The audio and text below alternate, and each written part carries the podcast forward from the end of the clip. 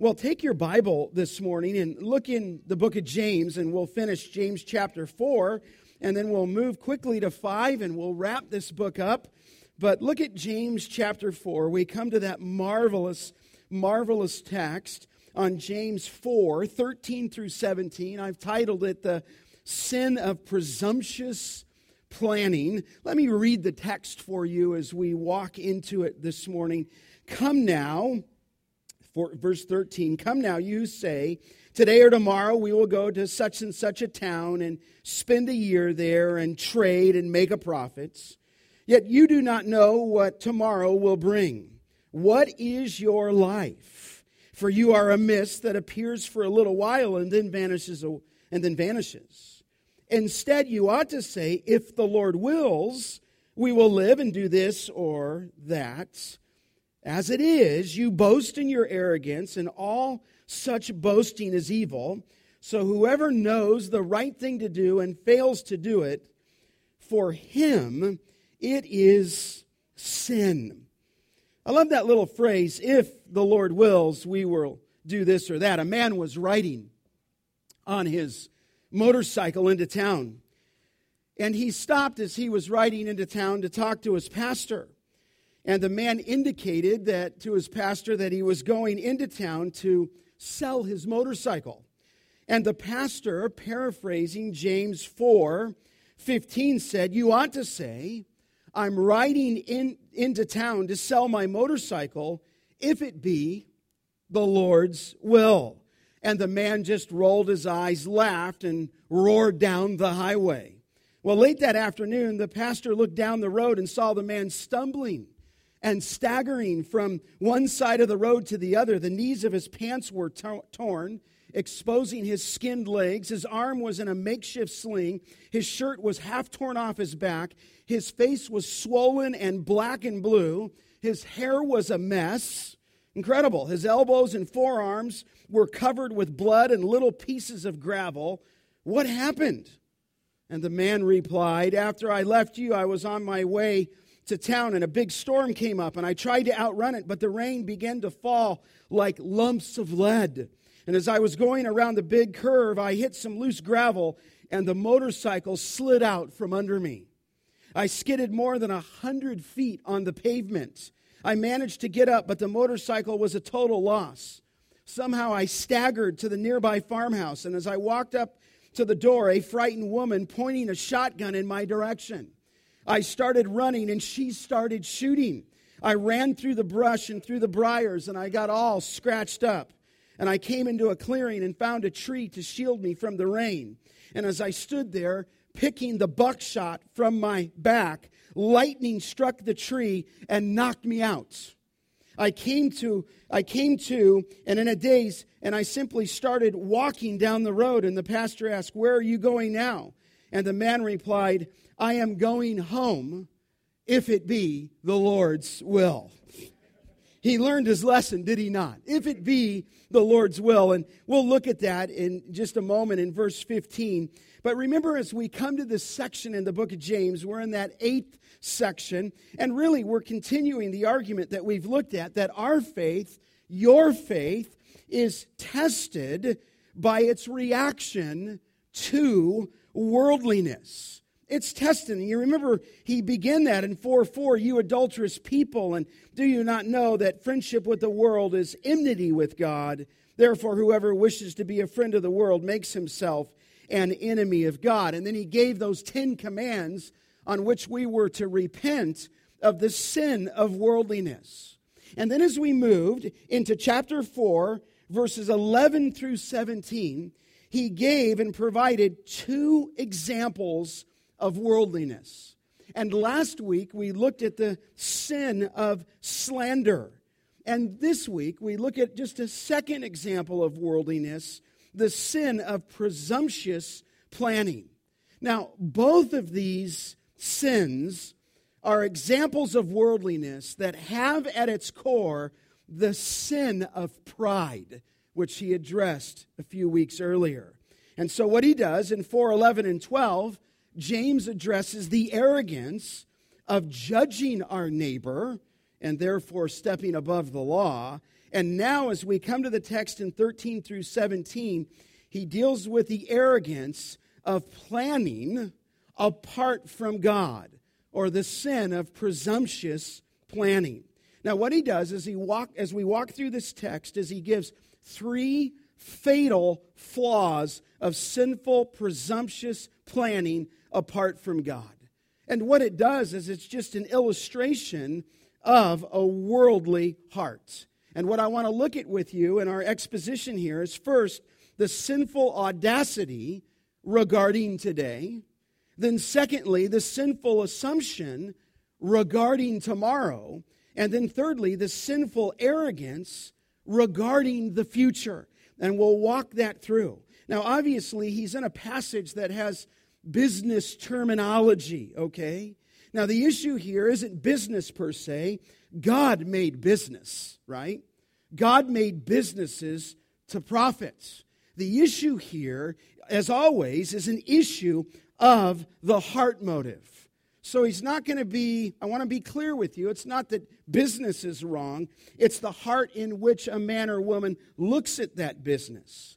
And I would just say to you, it's very important not to compartmentalize your business model with your relationship with God. Many people do that. They look at their business, and my business is my business. And then on the other hand, they look at their relationship with God, and that's their relationship with God. And thus they compartmentalize those two aspects. You can't do that. It's all spiritual according to the Lord, isn't it? But let's dive into the text here on first, the sinful audacity regarding today. Look at the text again. Come now, you who say, today or tomorrow we will go to such and such a town and spend a year there and trade and make a profit. You'll note as you walk into the text, as you look down at the text in verse thirteen, he gives that phrase, come now. You'll notice if you, as you glance down, he says it again in five one, come now, you rich. But that little phrase there just means, it, it, it's a strong word. It just means, listen to me, is what James is saying. Come now is the thought. It, it's as though he's, as he's writing under the Spirit of God, he says, now look here. Now I want you to get this. I want you to hear me, is what James is saying. And this audacious plan reeks with presumption. And I'll just touch on this. There's the who, the what, the when, the where, and the why. The who, obviously, is you who say. The what is, they're going to do, see it in verse thirteen, they're going to spend a year there and trade. The when is today or tomorrow. The where is to such and such a town. The why is we're going to make a profit. I mean, if you just back up just for a second, it's all planned, is it not? It's all at their disposal. So he addresses the who, the you who say. Now, I'm not to say that all businessmen or women are saying this, but as James kind of eavesdrops on their conversation, he's addressing some, and he's addressing those this morning, you who say. And the picture here is a group of traders, a group of business associates, if you will, who have mapped out their business plan with no thought to the will of God. You who say. And so they have the who. Then secondly, there's the what there in verse thirteen. It just mentions in the E S V, we'll spend a year there and trade. The thought is in the language, we'll spend a year there and engage in business. We'll do some trade. I mean, they're thinking this is a juicy business, and I am on the ground floor. So you got the who, the what, and then you've got the when. Look at the opening phrase in verse thirteen. Come now, you who say today or tomorrow. That's the when. He says, we'll go to such and such a town and spend a year there. In other words, as these business associates look at this map, they're thinking all of their time is at their disposal. And they only not only have the when, but they have the where. Can you see it there in verse thirteen? We'll go into such and such a town. And again, the picture is that of a man or a woman looking at a map and pointing to a certain spot on it and saying, here's the city. Here's where we're going to go. Here's where there's great business chances, if you will, and trade chances. We're going to expand our business. We're going to go there. We're going to go into this place. And they're looking at this map, thinking about their industry, if you will. We're going to start in Parlier, I don't know. We're going to go to Exeter. We're going to go to Traver. Then we're going to take it to the coast. Then we're going to go to overseas. We're looking at Fresno, so forth. We're looking at the Bay Area. This is what they were thinking. They've got the when, they've got the where, and then they've got the, the why. Look at verse thirteen, and it says there, we're going to make a what? Profit. They're going to do a deal. They're going to get rich. They're going to move on. I mean, this person is goal-oriented and profit-driven. And so here is this group of enthusiastic, industrious, ambitious business associates who are ready to make a buck. They've got the day, they've got the destination, they've got the duration, they've got the direction, and they've got their end goal. They're going to make some dough, okay? I mean, it's all just planned out. And you might ask, I just want to be balanced. What's wrong here? Is it business? And my answer would be no. Is it planning for the future? The answer would be no.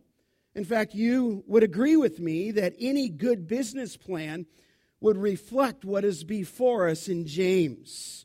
No, it's the audacity, the sinful audacity, of planning apart from God that James rebu- rebukes. You know, when you look in verse thirteen, there's four verbs there, okay? And what's interesting is they're all future in their tense. Look at it again in verse thirteen.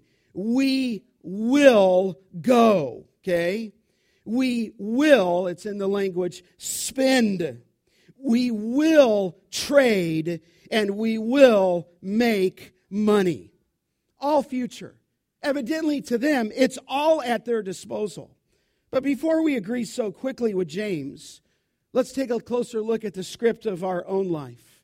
Maybe you could write it out. Come now. Maybe James would say, come now, you students who are so assured of that future degree, that future profession, that future job, your future athletic career.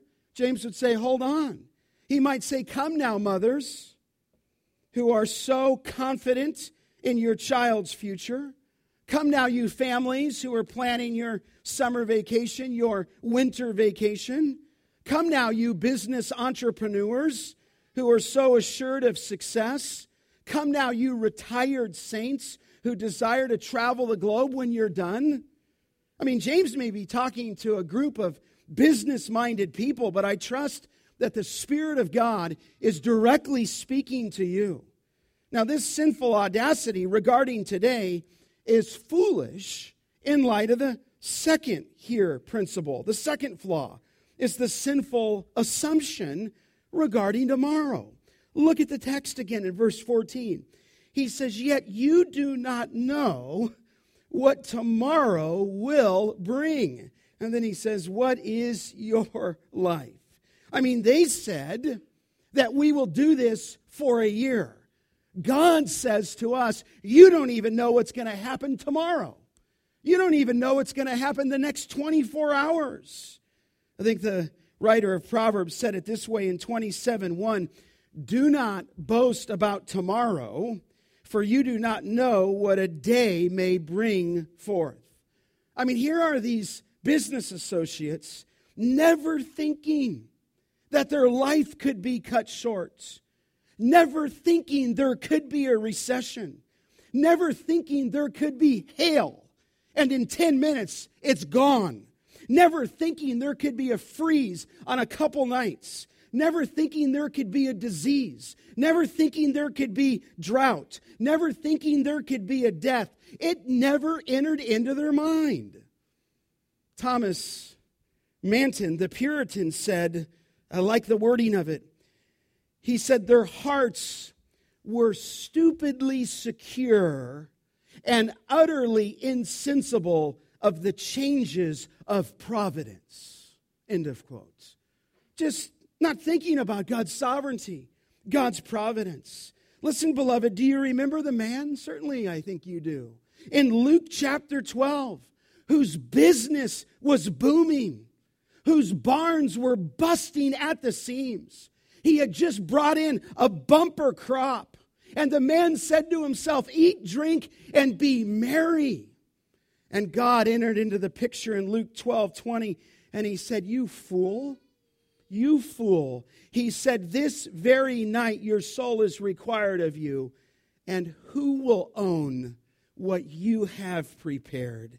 I mean, how sad. That man was more concerned with his harvest than he was with hell. He was more concerned with the earthly than he was the heavenly. More concerned with the present than the future. More concerned with his productivity than he was the purity of his own heart. You don't even know what your tomorrow will bring. It was said that when Napoleon Bonaparte was considering invading Russia, a friend of his tried to talk him out of it. And the friend said to Napoleon Bonaparte, man proposes, but God disposes. And Bonaparte's reply was, I dispose as well as propose. And a believer, that's what they say in history, heard him say this, and he said that I set that down as the turning point in Bonaparte's career. This friend said, he, the believer said, he will not suffer, speaking of God, a creature with impunity thus to usurp his prerogative. End of quote. And true that was. The Russian campaign marked the beginning of Bonaparte's downfall. Listen, man proposes, but God disposes. So he says, listen, you, you want to be careful of this sinful audacity regarding tomorrow, because it leads to the sinful assumption regarding tomorrow. You don't even know that tomorrow's going to come. In fact, look at the text again in verse fourteen. He says, you don't even know what tomorrow will bring. And this is how the E S V has it, period. And then it says, what is your life? Okay? Now, it's a question mark, but you answer that question mark. What is your life? Look at fourteen again. For you are a mist that appears for a little while and then vanishes. He says, here's what your life is like in my life. You're like a mist. The N S B says it's, it's a vapor. In other words, here the scriptures are saying that life itself, the, the brevity of it, the shortness of it, the duration of it is like a mist, a vapor. It's the ideal of a puff of smoke. He said your life is a breath appearing momentarily, and then it vanishes away. In other words, sometimes we think of a mist on a cold day. Your life is like a morning mist on the beach. Sometimes I'd grow up watching those old football uh, just highlights, and they would show the Green Bay Packers. I remember that on a on a cold day playing at the frozen tundra of Lam- Lambeau Field, and you'd see those four, you know, those big linemen just crouching down in their in their stance, and out would come the breath, and then it would disappear, and out it would come. It was a freezing day. Out it would come and disappear. Here, James says, listen, you're planning your future. You don't even know what tomorrow's going to be like. Your life, beloved, is just like a mist. It's a it's a vapor.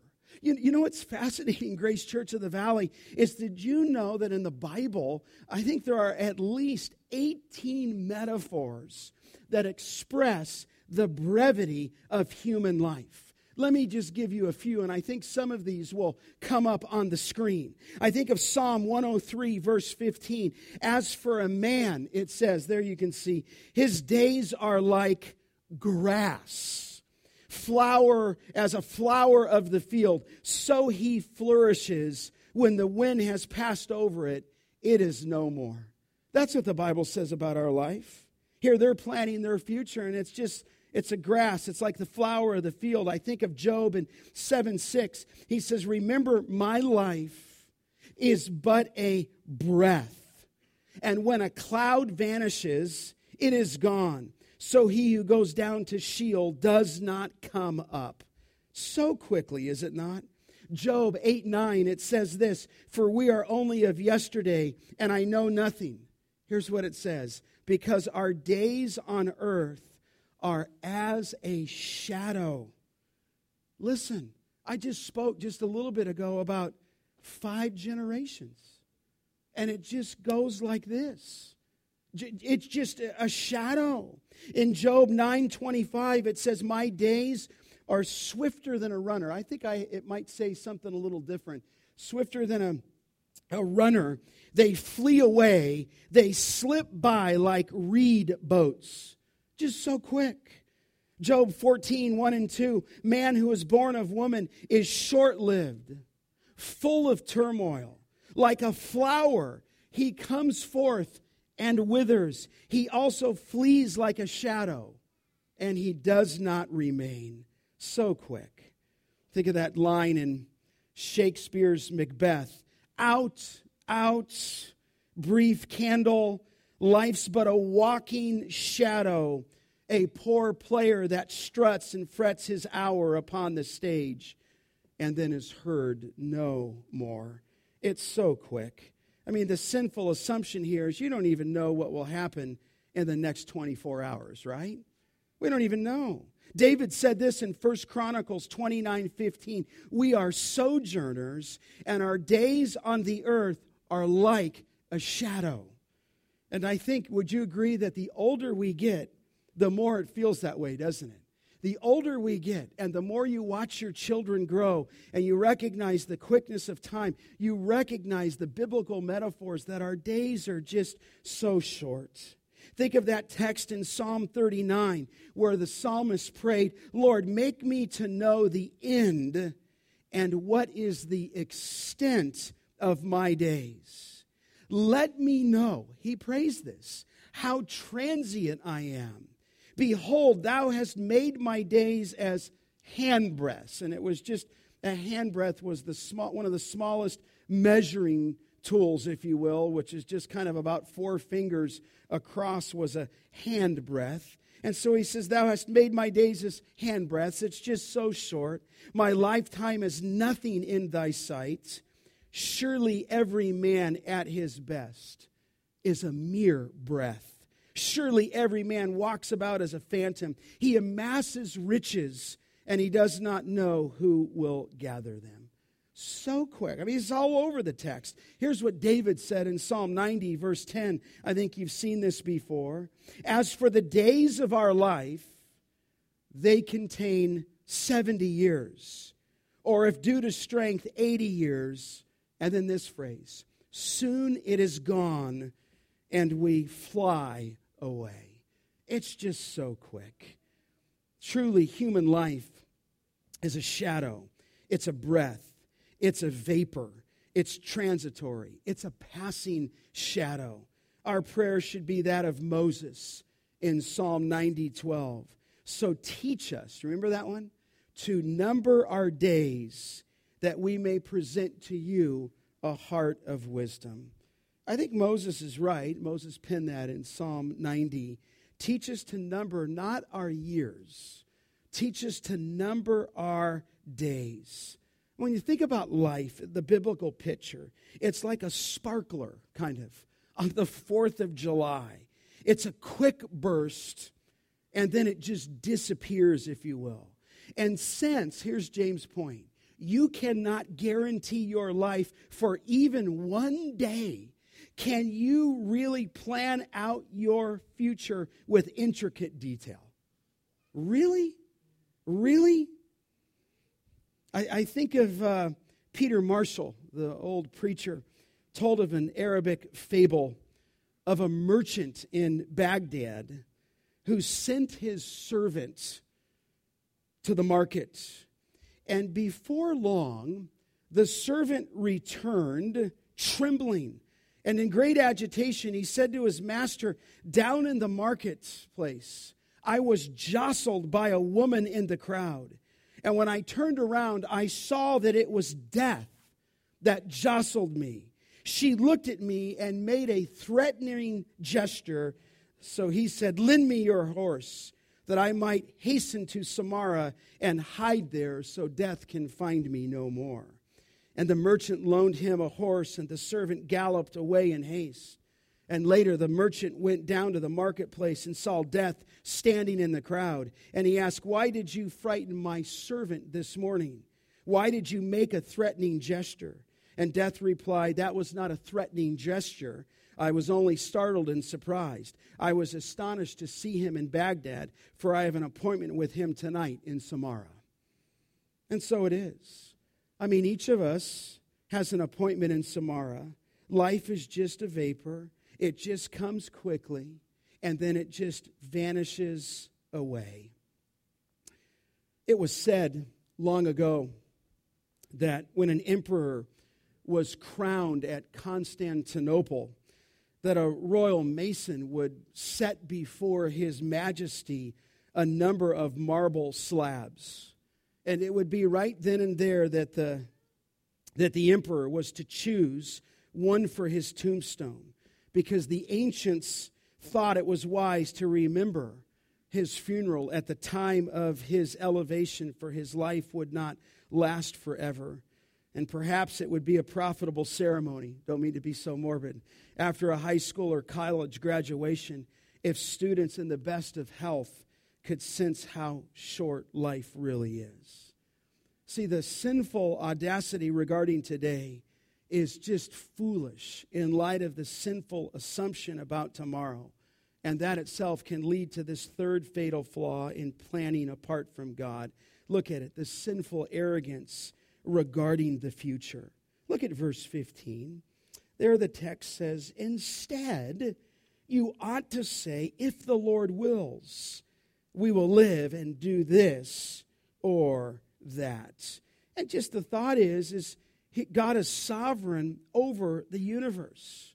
And, and he uses that phrase, this is what we should say, if the Lord wills, we will do this or that. It's an outstanding phrase, if the Lord wills. Now, this is not the only place that that phrase is found. It's found in other scriptures, and Paul states it in other scriptures. Just, just listen if you want to write them down. Paul uses that phrase somewhat similar, if the Lord wills, in Romans one ten. He says there to the church at Rome, and whom he's writing to in one ten, always, he said, in my prayers, if perhaps now at last, by the will of God, I may succeed in coming to you. He wanted to come to the Romans, and so he prayed that he can come at last, if by the will of God, I will get there. He told this to the Corinthians in First Corinthians four nineteen. He said to that church and to those people, he said, I will come to you soon, First Corinthians four nineteen, if the Lord wills. And so he would use that phrase. He used that same phrase in First Corinthians sixteen seven. He said, I hope to remain with you for some time. He said, if the Lord permits. And so you have these different things that were said. He said in the book of Acts in eighteen twenty-one, Acts eighteen twenty-one, I will return to you again if God wills. And so you have this phrase mentioned here in verse fifteen, if the Lord wills, in other places, okay? Now, you might ask, does one always have to repeat that formula? And my answer would be no. You want to be careful that it doesn't just become a ritualistic formula. And the reason I say that is I can take you to other places where Paul did not say that. Paul, in First Corinthians sixteen five, said, I am going to Macedonia.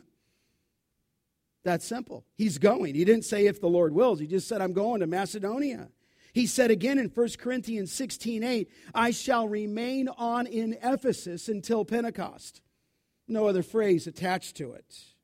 Paul said in Romans fifteen twenty-eight, I will go to Spain. And there's no other attachment. So this is not a ritualistic phrase, but it's an acknowledgment, is it not, beloved? If the Lord wills, we will live and do this or that. In other words, these business associates were, uh, it was all at their disposal. with no conscious thought of God's sovereignty, no conscious thought of His plan and His plan in their life. Listen, God is not telling us to make no plans. God is not telling you to make no profit. He's actually saying make your plans and submit them to God's sovereignty. Now that's an interesting phrase there in verse fifteen, if the Lord wills. And the Puritans love that phrase, if the Lord wills. And what the Puritans did is they would fill their speech and fill their correspondence with the Latin equivalent of that phrase, and it was called Deo volente. And Deo volente just simply meant God willing. In fact, many of the Puritans would sign their letters with the initials D V, which again stood for God willing. And I think Deo volente needs to be the constant refrain of our hearts as we conduct the affairs of our life. If God wills, students, must be written over your plans. If God wills, singles, must be written over a life partner. If God wills, must be written over every ministry plan. Older saints need to say from the heart, if God wills, I will spend my time. All of us need to say, if God wills, I will wake up tomorrow. All of us should have that heart attitude. I still remember back, um, there was a book that came out, and uh, it was a long time ago. I don't know why I remember this. It just popped into my mind, which you got to be careful if illustrations pop into your mind when you're teaching.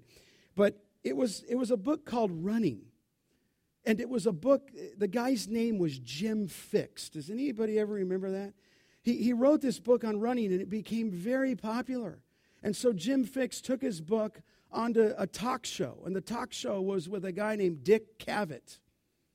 And Dick Cavett was inter- interviewing Jim Fix about his book on running and the new national pastime that so many people were taking up. And as Dick Cavett's interviewing Jim Fix about his health and about what running can do, he begins to cough. And he begins to cough more and more. And I think Dick Cavett thought it was a joke, but it wasn't a joke. He died right there on the set.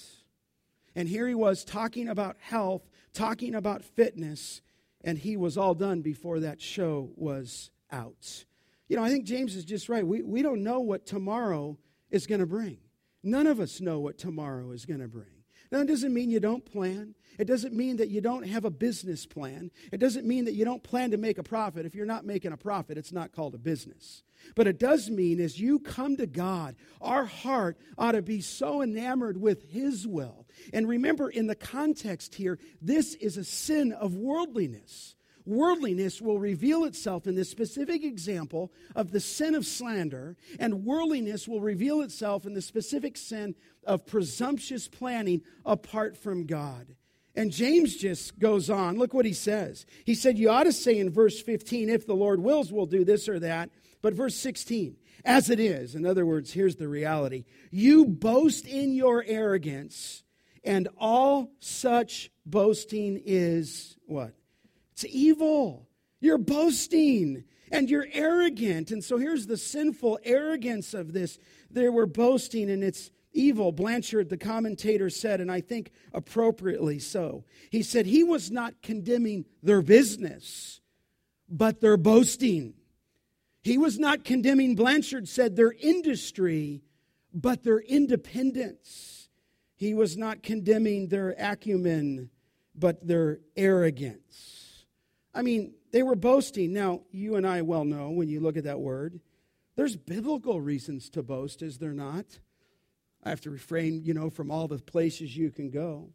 You could boast about certain things. The Bible says it's okay to boast, like when Paul said in Second Corinthians eleven and twelve, he said, if you boast, he said, I will boast about what pertains to my what?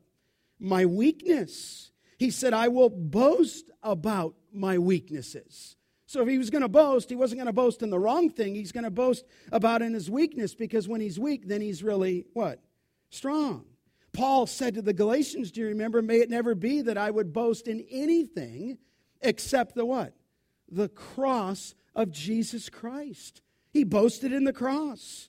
Jeremiah said it's okay to boast. He said, let him who boasts, boast in this, that he understands and knows me. But here, beloved, they boasted as if they accomplished everything with no thought of God, never considered him. The time, the duration, the place, the goal, it was all at their disposal.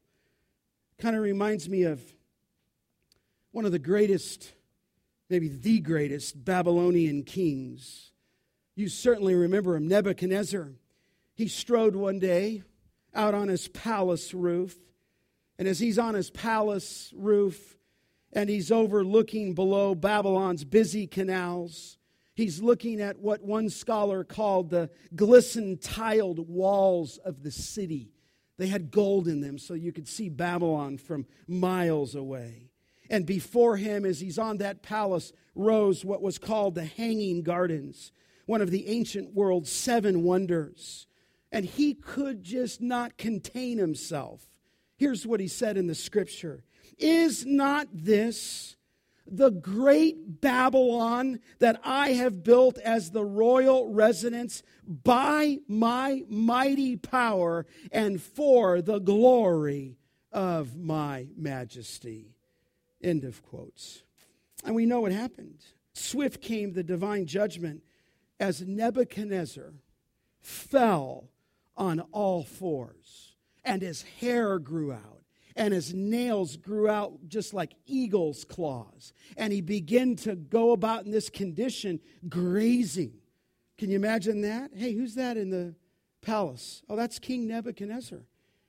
Because God humbled him and he began to dine on the grass until he came to his senses. I mean, I hope that's not us. Men, women, whatever it might be. Moms, do you commit all these things to the Lord? I mean, perhaps no one expressed one's defiance toward God more clearly than William Henley. He wrote a poem, and the poem is called Invictus. Here's some of the stanzas from that poem. Out of the night that covers me, black as the pit from pole to pole, I think whatever gods may be for my unconquerable soul. In the fell clutch of circumstance, I have not winced nor cried aloud. Under the bludgeonings of chance, my head is bloody, but unbowed. Beyond this place of wrath and tears looms but the horror of the shade, and yet the menace of the years finds and shall find me unafraid.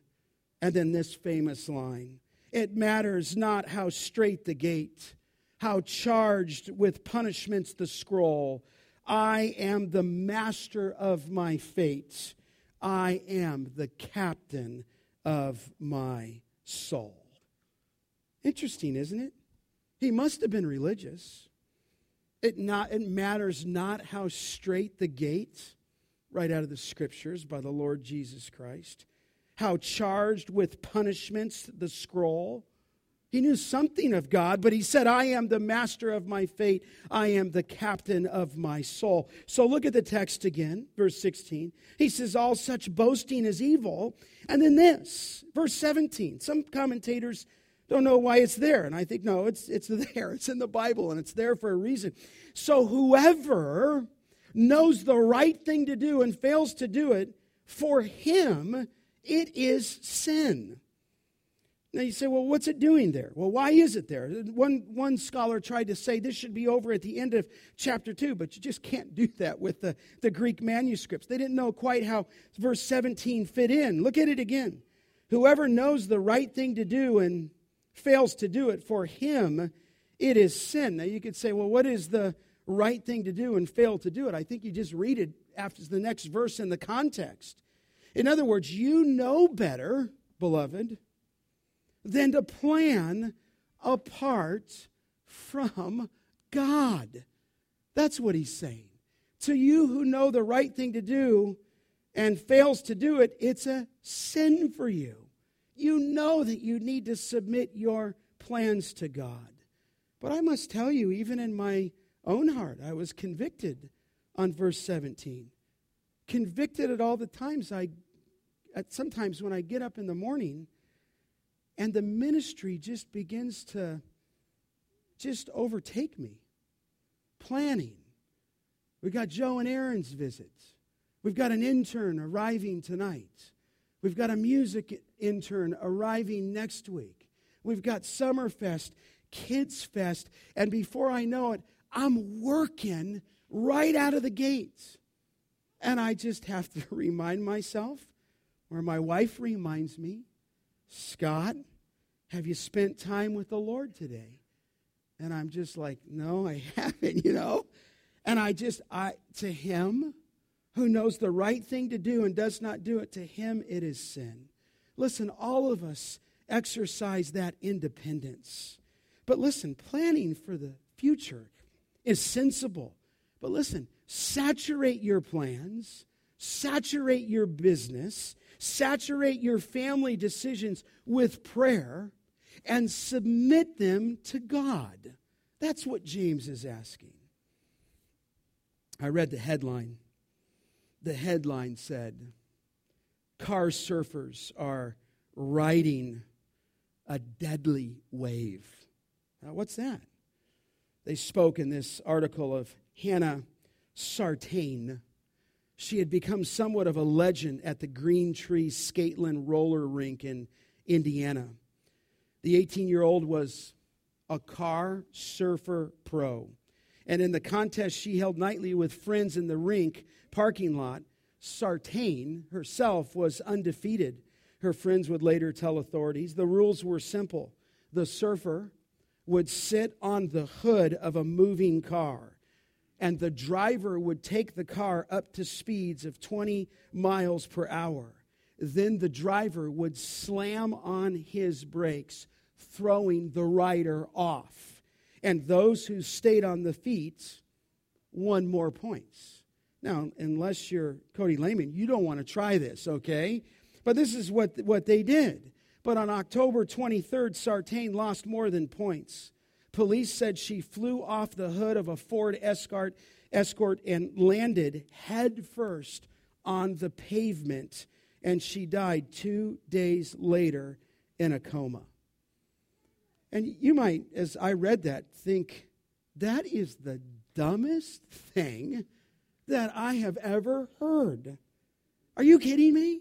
She's riding on the top of the car, and then you slam the brakes on, and they see who can kind of land on their feet? Foolish. But James might say to us, what are we doing regarding our planning for the future apart from God? You say, Pastor, is there any hope here in the text? Maybe some of you are just convicted.